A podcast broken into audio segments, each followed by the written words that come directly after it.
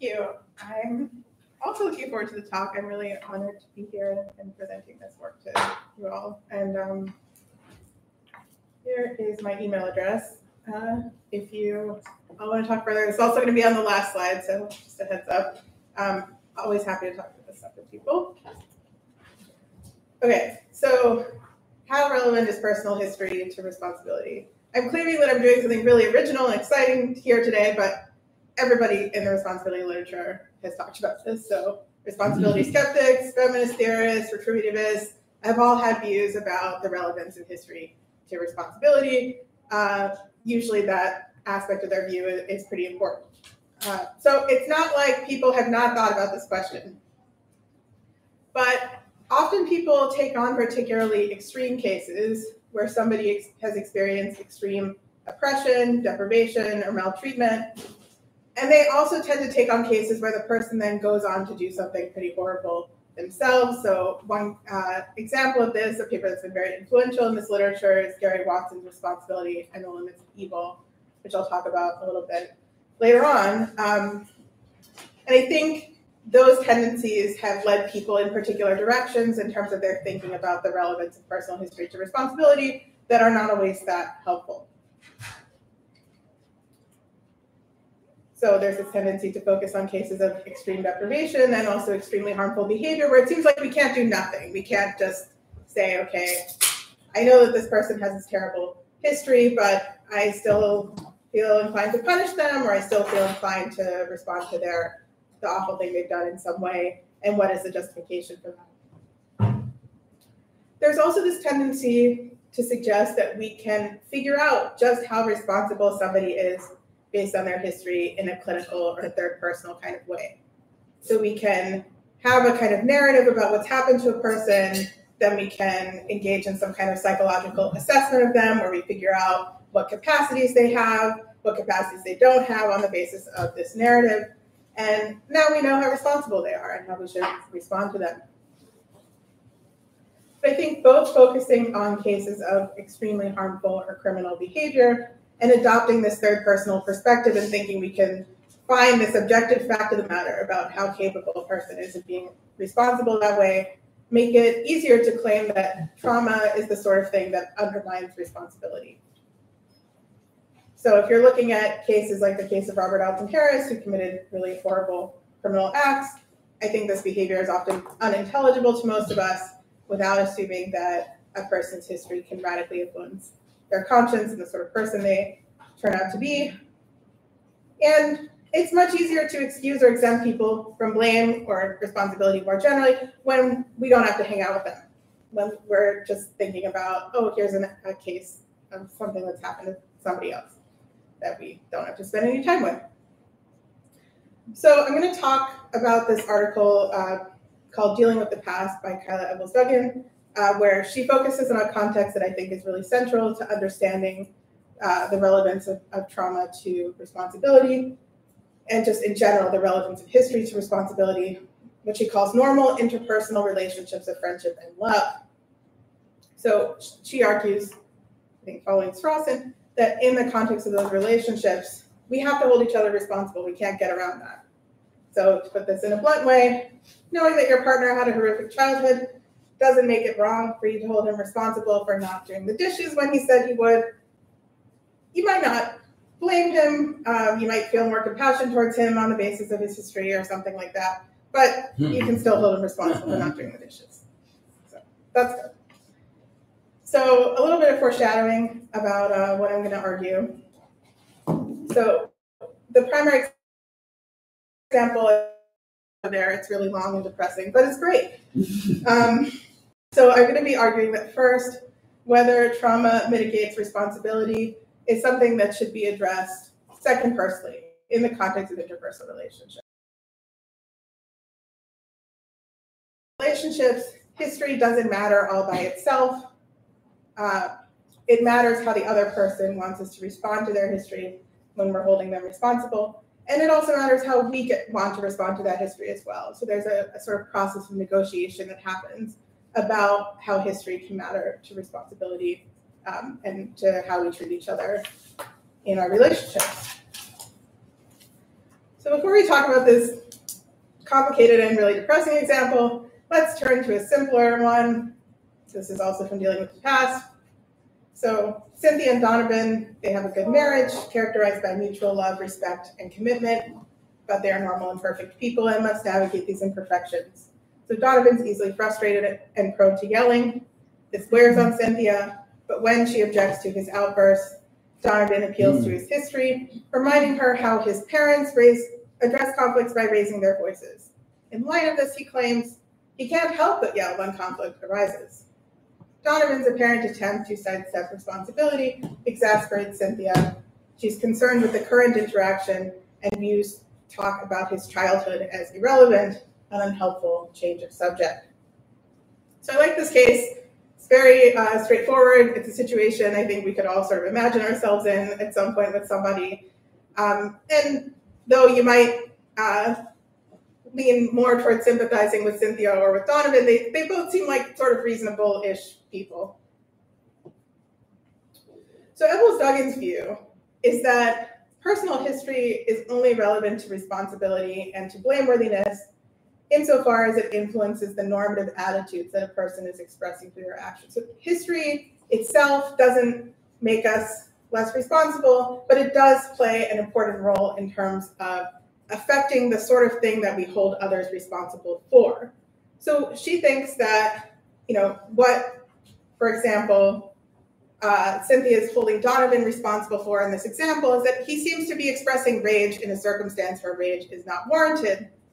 And if she comes to think he's less blameworthy on the basis of finding out uh, things about his parents often yelling, it would because, be because she believed that his yelling meant something different.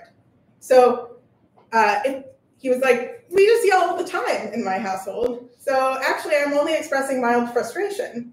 And perhaps mild frustration is warranted in this example. So if Cynthia comes to believe that too, she might be less inclined to blame him, not because his parents yelled all the time, but because he's just mildly frustrated and like something that's okay to feel right now. So I like Ebels-Duggan's focus on this ordinary kind of case, this focus on interpersonal relationships, and this focus on the attitudes that our actions express, although I think it's sort of premature to conclude on the basis of examples like these that the thing we're holding others responsible for is the, are the normative attitudes their actions express. I think it's often really hard to figure out what normative attitudes people's actions are expressing, and they might not know themselves. Um, but we do care about those things when we hold others responsible. So it's one uh, feature of those practices. One thing that's also important to this example, and that is important to, I, as far as I can tell, all of the examples that I've bumped into in the literature, um, they're cases where generally the person who is being blamed or potentially blamed wants their history to be an excuse. So Donovan's saying, okay, my parents were this way, don't blame me for yelling on that basis. So very often this question, does personal history impact responsibility, is taken to be equivalent to, does personal history excuse a person from blame? So I think that it's important to tease these things out. Holding somebody responsible, I think, doesn't always entail blaming them, even when they've done something wrong. So we might express something like mild disappointment at somebody um, rather than sort of full throated blame. But also, not every time that somebody does something wrong do they want to be excused. So, you know, being blamed might not be that pleasant, but you might want to have the opportunity to make amends for the thing that you did that was wrong. Or you might feel really guilty and you want to have something to do to acknowledge your guilt rather than just having the other person excuse you right off the bat. So that's going to be true in this example that I'm going to talk about um, from a little life. So teasing these things part, apart is really important, and we should pay attention to uh, the sort of tendency to lump them together. Okay, so a little life. This very long, depressing book. Don't worry, I'm not going to like pick it up and read from it. Uh, I am going to read some passages, but they're short. Okay, it, this novel follows the lives of four close friends Jude, Willem, JB, and Malcolm. I'm really only going to talk about Jude and Willem, but yeah, anyway. Jude has a particularly harrowing past. So he was abandoned as an infant, and he was physically and sexually abused by those who were entrusted to care for him. To cope with these traumas, he engages in self injurious behavior. So when he first meets these friends of his, he tries to hide his past from them. He also tries to hide his self injury. But as his behavior grows increasingly self destructive, he ends up having to disclose a lot more to his friends than he had initially intended to. So this is a case where actually Jude doesn't want his history to excuse. He doesn't want people to treat him differently on the basis of his history when his friends find out these things about him, their care for him makes them frustrated with his withholding and his secrecy. They fear that they're being made complicit in his problematic behavior by not being allowed to sort of intervene more with respect to the self injury. Um, and in the, the case I'll talk about in just a moment, they worry that they've re traumatized Jude by acting without knowledge of his past.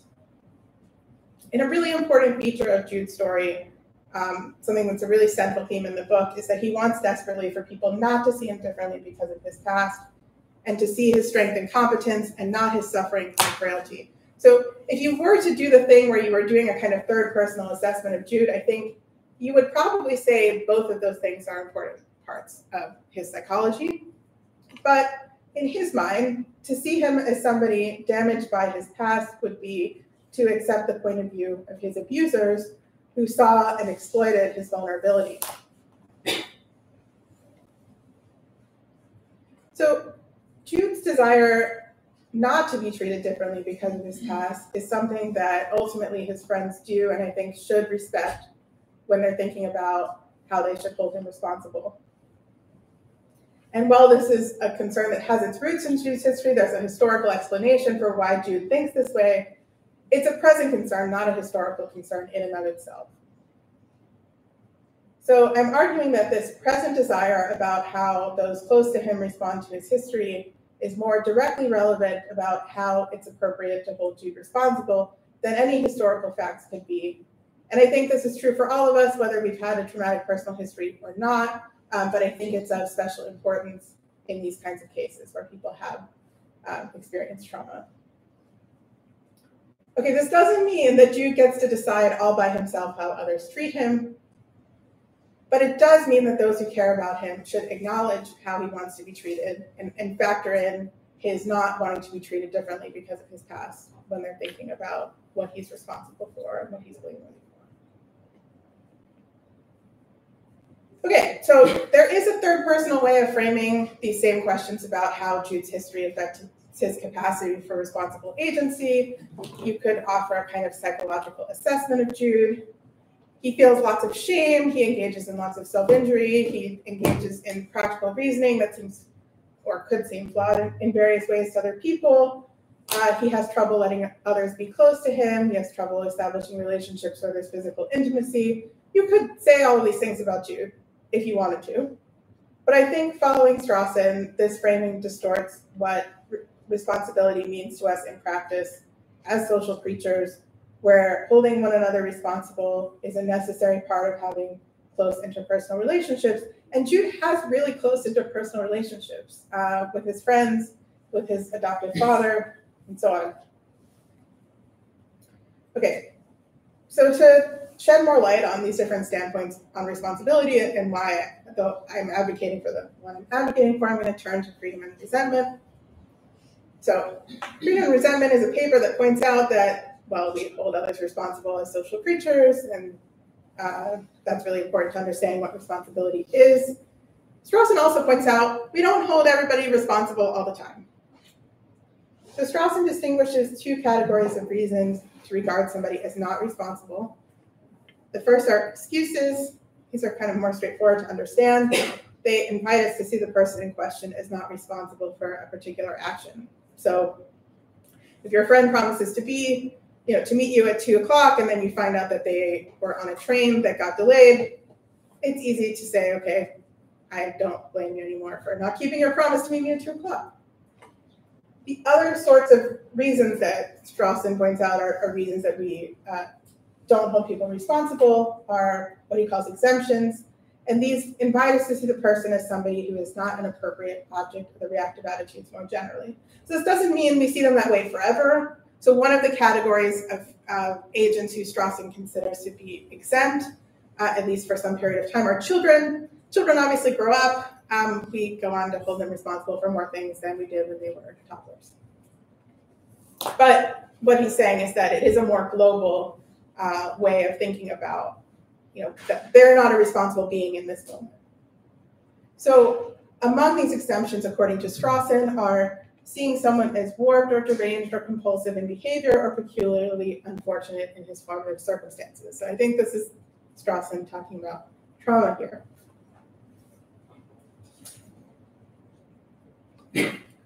Um, sorry, one more thing before we talk about the objective attitude. So Strawson suggests that what we are um, holding others responsible for are the quality of their will towards us.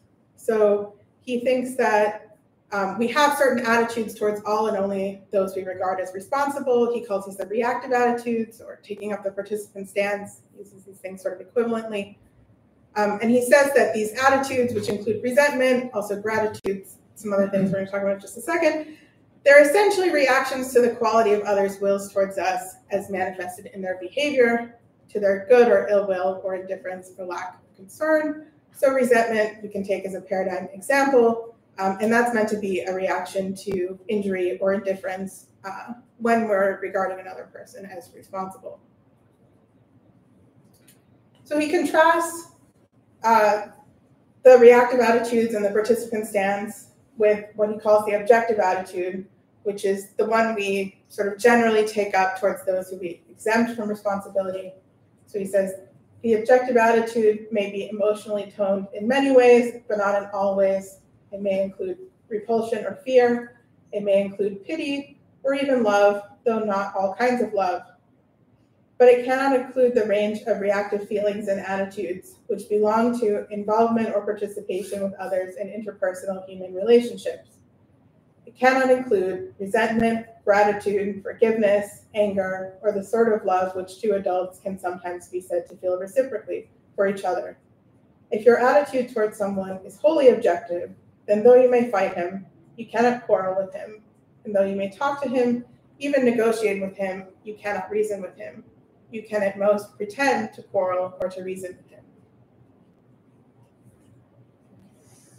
So Strawson recognizes that this dichotomy between the reactive attitudes on the one hand and holding someone responsible on the one hand and the participant stance on the one hand and the objective stance on the other is a crude dichotomy and one that's really a lot messier in practice. In part, this is because Strawson believes the objective attitude and the participant attitudes aren't wholly exclusive of each other despite being profoundly opposed. So he thinks these are like fundamentally at odds with each other, but we can sort of feel them at the same time towards somebody. And also, uh, we can take up the objective stance temporarily in our relationships just out of intellectual curiosity, just because we feel like it. So it doesn't necessarily uh, need to be a response to thinking that somebody uh, is exempt from responsibility because they have some condition that, that makes them not responsible. And I think Jude's case is a sort of classic example of a case that doesn't fit neatly in this dichotomy between the participant and the objective stance. So Jude is profoundly both psychologically damaged, but also arguably morally damaged by his trauma. But he nonetheless has extremely close and meaningful interpersonal relationships in which at least some of the reactive attitudes seem to have a natural home. So returning to this distinction between excuses and exemption and trying to understand better what Strawson is up to here, as I read him, and this is controversial, so you can press me on this later, Strawson isn't claiming that being unfortunate in one's formative circumstances or having a traumatic personal history intrinsically makes one less responsible or not responsible at all. What I think he's claiming instead is that from the point of view of others, such formative circumstances get in the way of creating close interpersonal relationships where we're inclined to regard the other person as responsible. So I think we can all imagine blaming someone, finding something out about their background, and then feeling a kind of compassion for them that makes us inclined to excuse them for their behavior. But I think in those circumstances, often it's because what we've learned about them makes us feel a kind of distance from their perspective. So we think, I can't imagine having endured that, and, and now I just don't feel like blaming this person the way that I did before. So um, I'm going to uh, turn now to Responsibility and the Limits of Evil that I mentioned earlier. This has been a very influential paper in this literature in terms of understanding how personal history impacts responsibility. So Gary Watson in this paper is also really worried that it's hard to understand how exemptions are meant to work on Strawson's framework, since people that we hold the objective stance towards can still show the same lack of goodwill towards others that seems to justify attitudes like resentment on Strawson's account. So he says, I don't entirely love this quote, but in any case, a child can be malicious, a psychotic can be hostile, a sociopath indifferent, a person under great strain can be rude, a woman or man, unfortunate in formative circumstances, can be cruel. Evidently, reactive attitudes are sensitive not only to the quality of others' wills, but depend as well upon a background of beliefs about the objects of these attitudes. What are those beliefs, and can they be accommodated without appealing to the rival accounts of responsibility that Strawson sets out to avoid? So, hopefully, Watson says we can still sidestep worrying about metaphysics and libertarianism and all that good stuff um, while answering this question about what uh, beliefs we need to hold towards all and only those people we regard as responsible, uh, it can't just be about quality of will alone. So Watson's answer to this question is that we feel the reactive attitudes towards those that we think are possible objects of moral address. So if we think that somebody can't be sensitive to moral address, even if they show the quality of will in their actions that ordinarily would justify the reactive attitudes, uh, yeah, we still take the objective attitude towards them. Now, one consequence of this view that sounds paradoxical to some people anyway is that uh, extreme evil seems to disqualify one from blame. So Watson asks us to consider the case of Robert Alton Harris, who committed horrible crimes, but was also the subject of horrible abuse and neglect as a child. So his life is one where history can be used to perhaps explain what others otherwise seems to be inexplicably cruel behavior. Whether we should do that is another question, but we can. I mean, there is something that we can turn to in Harris's history that makes what otherwise seems unintelligible more intelligible. So uh, even if blame is best understood as a kind of moral communication, Watson insists not all communication is dialogue. Harris's re Harris refuses dialogue, and this refusal is meant to make a point. It is in effect a repudiation of the moral community. He thereby declares himself a moral outlaw. Unlike the small child, or in a different way, the psychopath, he inhibits, sorry, exhibits an inversion of moral concern, not a lack of understanding. His ears are not deaf, but his heart is frozen. So um, Harris, you know, as a child, he committed various criminal acts after being treated very poorly, uh, and then got sent to a juvenile detention center where he was um, abused very badly. And the crime that he was eventually executed for was he murdered two 16 year old uh, and then apparently ate the fast food lunch that was in his car. People often talk about their, their car, sorry. People often talk about that as like some indicator that you know, this is extreme evil that we can't otherwise understand. Um, so, but even if Harris's heart was frozen, which Watson goes on to express some doubts about in a postscript, Harris's history seems at least potentially capable of explaining how it got to be that way. So Watson goes into a lot of detail about the horrific abuse that Harris suffered at the hands of his parents and in the juvenile detention center he was sent to at 14 for car theft. Harris's sister also reports that he was a sensitive child with a learning disability and a speech problem for which he was mocked and bullied rather than treated. He went from being a child who cried and cried when Bambi's mother was shot to one who tortured animals. So Watson starts off this article by saying that uh, holding somebody responsible is a matter of being prepared to treat them in certain ways and not just of holding certain beliefs about them. So he asks whether Harris's character, given its origin, disqualifies him from membership in the moral community um, and makes it the case that we shouldn't be inclined to treat him in certain ways. I think that's a little weird. So, how should we know?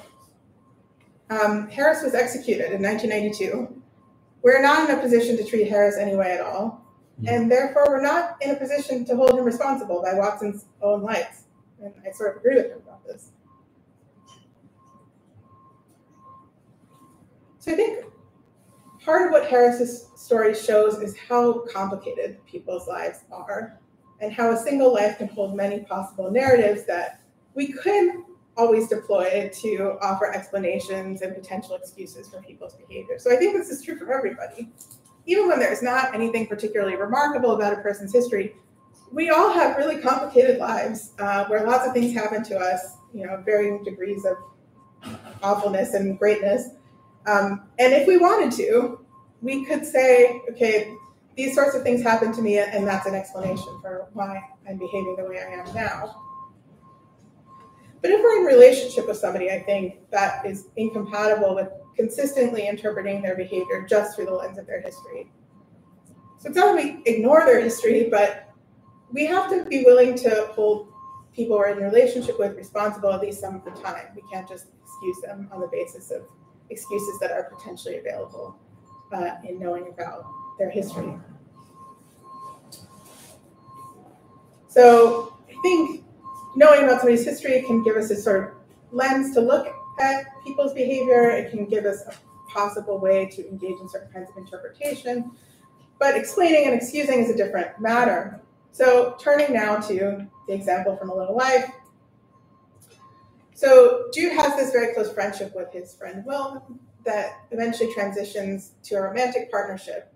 At the time that this transition happens, Willem doesn't know about Jude's history of sexual abuse or his lack of sexual desire. Um, and Willem, sorry, Jude feels obliged on the basis of his past experiences to uh, have a sexual aspect to their relationship merely because it's a romantic relationship. So part of it is that he feels he doesn't necessarily deserve Willem's love and so on. So he feels like he has this obligation uh, to engage in sexual acts that he's not interested in and that in fact make him feel a whole lot worse. And when Jude is finally honest with Willem about this, after it's clear that the sexual aspect of their relationship has worsened Jude's self injurious behavior, Willem is enraged. And I think that makes sense. So there's mm. totally an explanation available based on Jude's history. Um, it's entirely congruent with his past experiences of what sex is, uh, that he would feel obliged to have sex with Willem. But both by not disclosing that history, or at least the fact that he doesn't have sexual desire to Willem, he's allowed Willem to unknowingly take pleasure in inflicting pain on him. So if Willem knew that he wasn't interested in having sex, he would not try to have sex with him. And Willem feels upset because he really doesn't want Jude to engage in self injurious behavior. And he worries that he's been made complicit in this behavior uh, by re traumatizing Jude. And again, Jude is very insistent that Willem not treat him any differently because of his past, um, in particular by doing things like pitying him or admiring his resilience. He insists rather that Willem see, simply see him and love him for who he is. And I think all of this together makes Willem's anger fitting. So in Strawson's terms, I think Jude is insisting that Willem take up the participant stance towards him. So this doesn't mean ignoring Jude's history entirely, but it does mean regarding him as a responsible agent and not just interpreting his behavior solely through the lens of his past. There's this obvious explanation available, but I don't think that's the end of the story. When, once Willem learns of Jude's past, he, he has to take a moment to sort of process this really awful information about this person that he loves. So in that time, he feels a kind of admiration for his survivorship. And I think, uh, even though this sort of annoys Jude, makes sense. Uh, when we learn about someone's unfortunate formative circumstances, we might realize that there are things about their lives we can't fully understand. Uh, this might invoke pity towards them. It might also invoke admiration. I think both of these things reflect a kind of distance. They're attitudes that sort of get in the way of having a reciprocal, sort of equal relationship with somebody and being close to them. So Willem is to retain the closeness of his relationship with Jude. He has to be willing to stand on equal footing with him, uh, to allow them both to play a role in deciding what the norms uh, should be in their relationship, and in particular, what the significance of their past might be. So they both have past, and both of them get to say something about what the significance of their past is to what they want their relationship to be now. So when uh, Willem first finds out this uh, information about Jude, at one point he says that he realized that their relationship wasn't a rescue mission after all, but an extension of their friendship in which he had saved Jude, and just as often Jude had saved him. Um, one caveat: Willem is an actor. for many had, for every time he had gotten to help Jude when he was in pain or defend him against people asking too many questions, Jude had been there to listen to him worrying about his work, or to talk him out of his misery after he hadn't gotten a part, or to, for three consecutive months, humiliatingly pay his college loans when a job had fallen through and he didn't have enough money to cover them himself. And yet, somehow, in the past seven months, he had decided that he was going to repair Jude, that he was going to fix him, mm. when really he didn't need fixing. Jude had always taken him at face value. He needed to try to do the same for him. Okay, so we're going to go back to dealing with the past for just a moment. So, if history doesn't determine whether someone's responsible or not, why does history often feel so relevant to how we feel about someone's actions? So, Ellis-Duggan, I think, is a really interesting answer to this question. I agree with certain parts of it and not others. But on her view, history plays an epistemic role. So she thinks what we hold others responsible for are the normative attitudes expressed through their actions, and knowing about someone's history allows us to interpret what those attitudes might be. So here's another Cynthia and Donovan example. Donovan doesn't buy Cynthia a birthday gift. She gets angry at him for this, believing it to express a lack of care for her.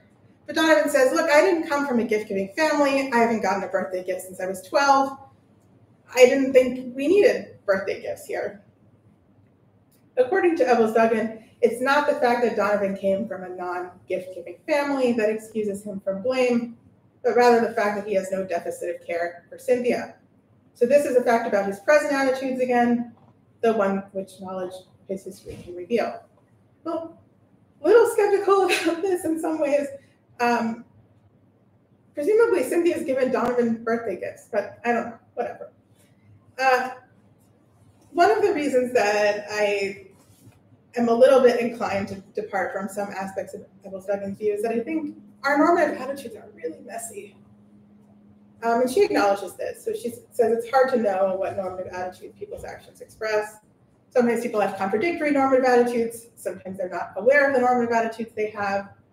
And uh, sometimes when we're interpreting somebody else's behavior, knowing things about their history only confuses things further. So I'm skeptical of our ability to make these sorts of inferences from knowing something about a person's past to then interpreting it through this other lens and then bringing our emotions in line with them. It sounds great, but I'm not sure we do this all that often. So, one assumption that I think often gets made is that when people are treated a certain way in the past, they go on to act similarly in the future, or at least more inclined to act that way. Um, the example I always like to use is when I was a child growing up, my family made me late for everything. And actually, I really hated that. So now I try really hard not to be late. Um, so not everybody responds to their history by behaving the same way in the present.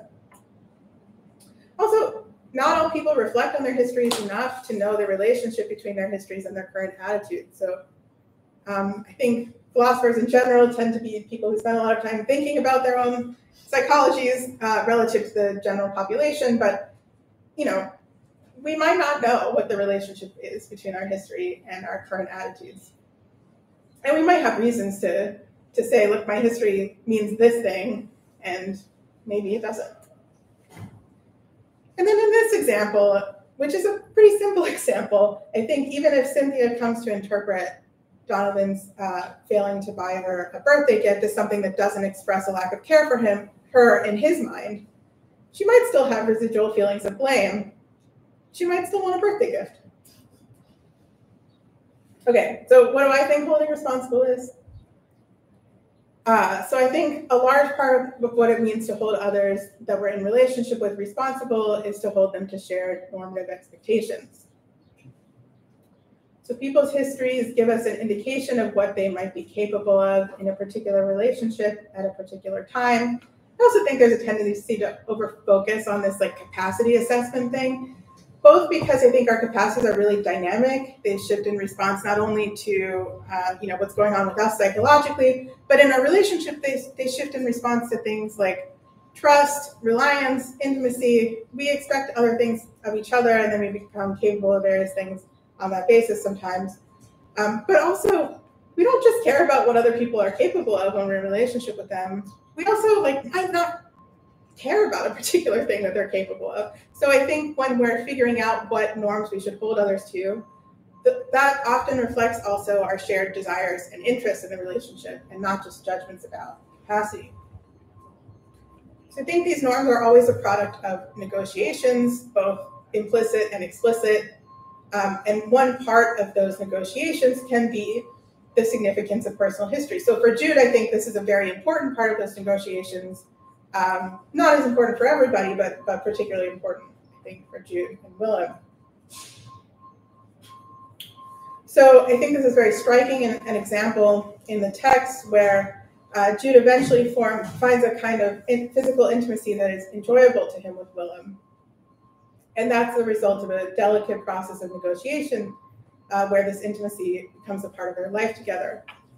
So at this point, he's added a new step to his morning routine. Now, if he were to do what he has been for the past month, he would open the door and walk over to the bed where he'd perch on its left side and put his hand on Willem's arm. And Willem would open his eyes and smile at him. I'm off, he'd say, smiling back, and Willem would shake his head. Don't go, Willem would say, and he'd say, I have to. And Willem would say, Five minutes. And he'd say five. And then Willem would lift his end of the blanket and he'd crawl beneath it with Willem pressed against his back, and he would close his eyes and wait for Willem to wrap his arms around him and wish he could stay forever. And then, 10 or 15 minutes later, he would at last reluctantly get up and kiss Willem somewhere near but not on his mouth. He's still having trouble with this, even four months later, and leave for the day. So I really like this example because I think it shows us several things. So, first, the normative expectations that exist in this relationship. All relationships are created collaboratively. This is something that they had to negotiate together. Uh, physical touch in general was not enjoyable to Willem, sorry, to Jude for a long time, and this is something that he figures out with Willem. I also think it shows us both judgments about capacities play a role in determining norms. The capacities themselves change over time and are shaped by the relationship itself. So again, being able to um, sit with somebody and take pleasure in, in, being physically close to them is something that Jude was not capable of. And then he became capable of that because of the relationship. And then I think negotiating norms in relationships continues as long as the relationships themselves do, and it's something that requires the active participation of both parties. Okay, so going back to this uh, these other attitudes that we feel towards people are inclined to feel towards people when they find out that they have uh, traumatic personal histories. So Willem says at one point, whenever he looked at Jude, scraps of his narrative would return to him, and he would study him covertly, wondering how he'd gotten from where he had been to where he was, wondering how he'd become the person he had when everything in his life had argued that he shouldn't be. The awe he had felt for him then the despair and horror was something one felt for idols, not for other humans, at least no other humans he knew. And he's talking about this with a mutual friend of theirs, Andy, who says, I know how you feel, Willem, but he doesn't want you to admire him. He wants you to see him as he is. He wants you to tell him that his life, as inconceivable as it is, is still a life. So I think this is really important to understanding um, how Willem brings the sort of intimacy back into their relationship after he's processed this information about Jude's trauma is that he recognizes that, that Jude wants to be seen as he is. Now, who he is is a complicated thing. Uh, it contains a lot of um, both difficult formative circumstances, a lot of strength and competence in the present, also a tendency towards self injury that for him is a manifestation both of his shame and his expressing bodily autonomy, but which other people really wish he would stop doing. It's really complicated. But um, what I'm saying is that for Willem to have this very close, intimate relationship with Jude, he has to be willing to hold him responsible some of the time and not think about him as he would an idol, but rather another human being. Okay, so one more um, digression here. So, one possibility that people have suggested in the literature is that maybe when we find out that somebody has a traumatic personal history, we don't think of them as less responsible, but we do think of them as less blameworthy. Mm-hmm. So, I wanted to note some kind of weirdness about the moral psychology of this. So trauma tends to engender guilt and shame in survivors, often a lot of it. Whether that's you know appropriate in some cosmic sense or not, if you're somebody who's feeling guilty, you might actually want to have the opportunity to make amends rather than just be excused. Um, it's important to think about what it might mean interpersonally to excuse or even consistently mitigate blame for someone's wrongful behavior just because of their difficult past. So it seems to me analogous to say always paying for something, uh, sorry, always paying for things on behalf of a friend who makes less money than you do. So it might initially seem generous, but come to seem condescending or even insulting to somebody. So uh, when you feel guilty, also, you might very well prefer the opportunity to make amends, to apologize, uh, to say, look, I recognize that I really did something wrong here, rather than have the other person just immediately say, you're excused. And in general, though being blamed isn't all that pleasant, it can also be an important sign of respect. A sign that you think the person is capable of doing better, and that's sort of the point of your blame, and also that you care, that you see the relationship is worth fighting for. Okay, so wrapping up here. So history provides one lens through which others may interpret our behavior, and I think it plays a role in shaping, though it does not determine, what others may reasonably expect of us. What I have suggested history can't do is settle the question of what a person is responsible for independently of their own point of view on the subject. And I've also suggested that it's of particular importance not to assume that what people always want when they wrong each other is to be excused. So none of this is to deny the temptation to excuse when we know someone has suffered tremendously already, or the temptation to feel admiration or pity for those who've survived experiences that we can't firstly imagine surviving, that we find unfathomable.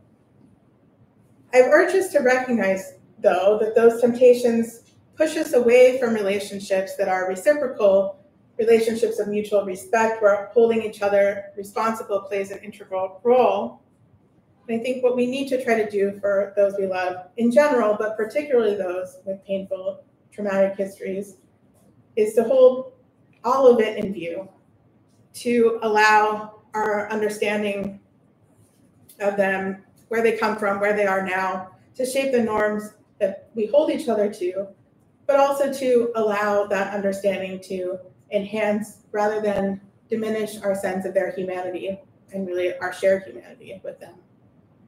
Thank you.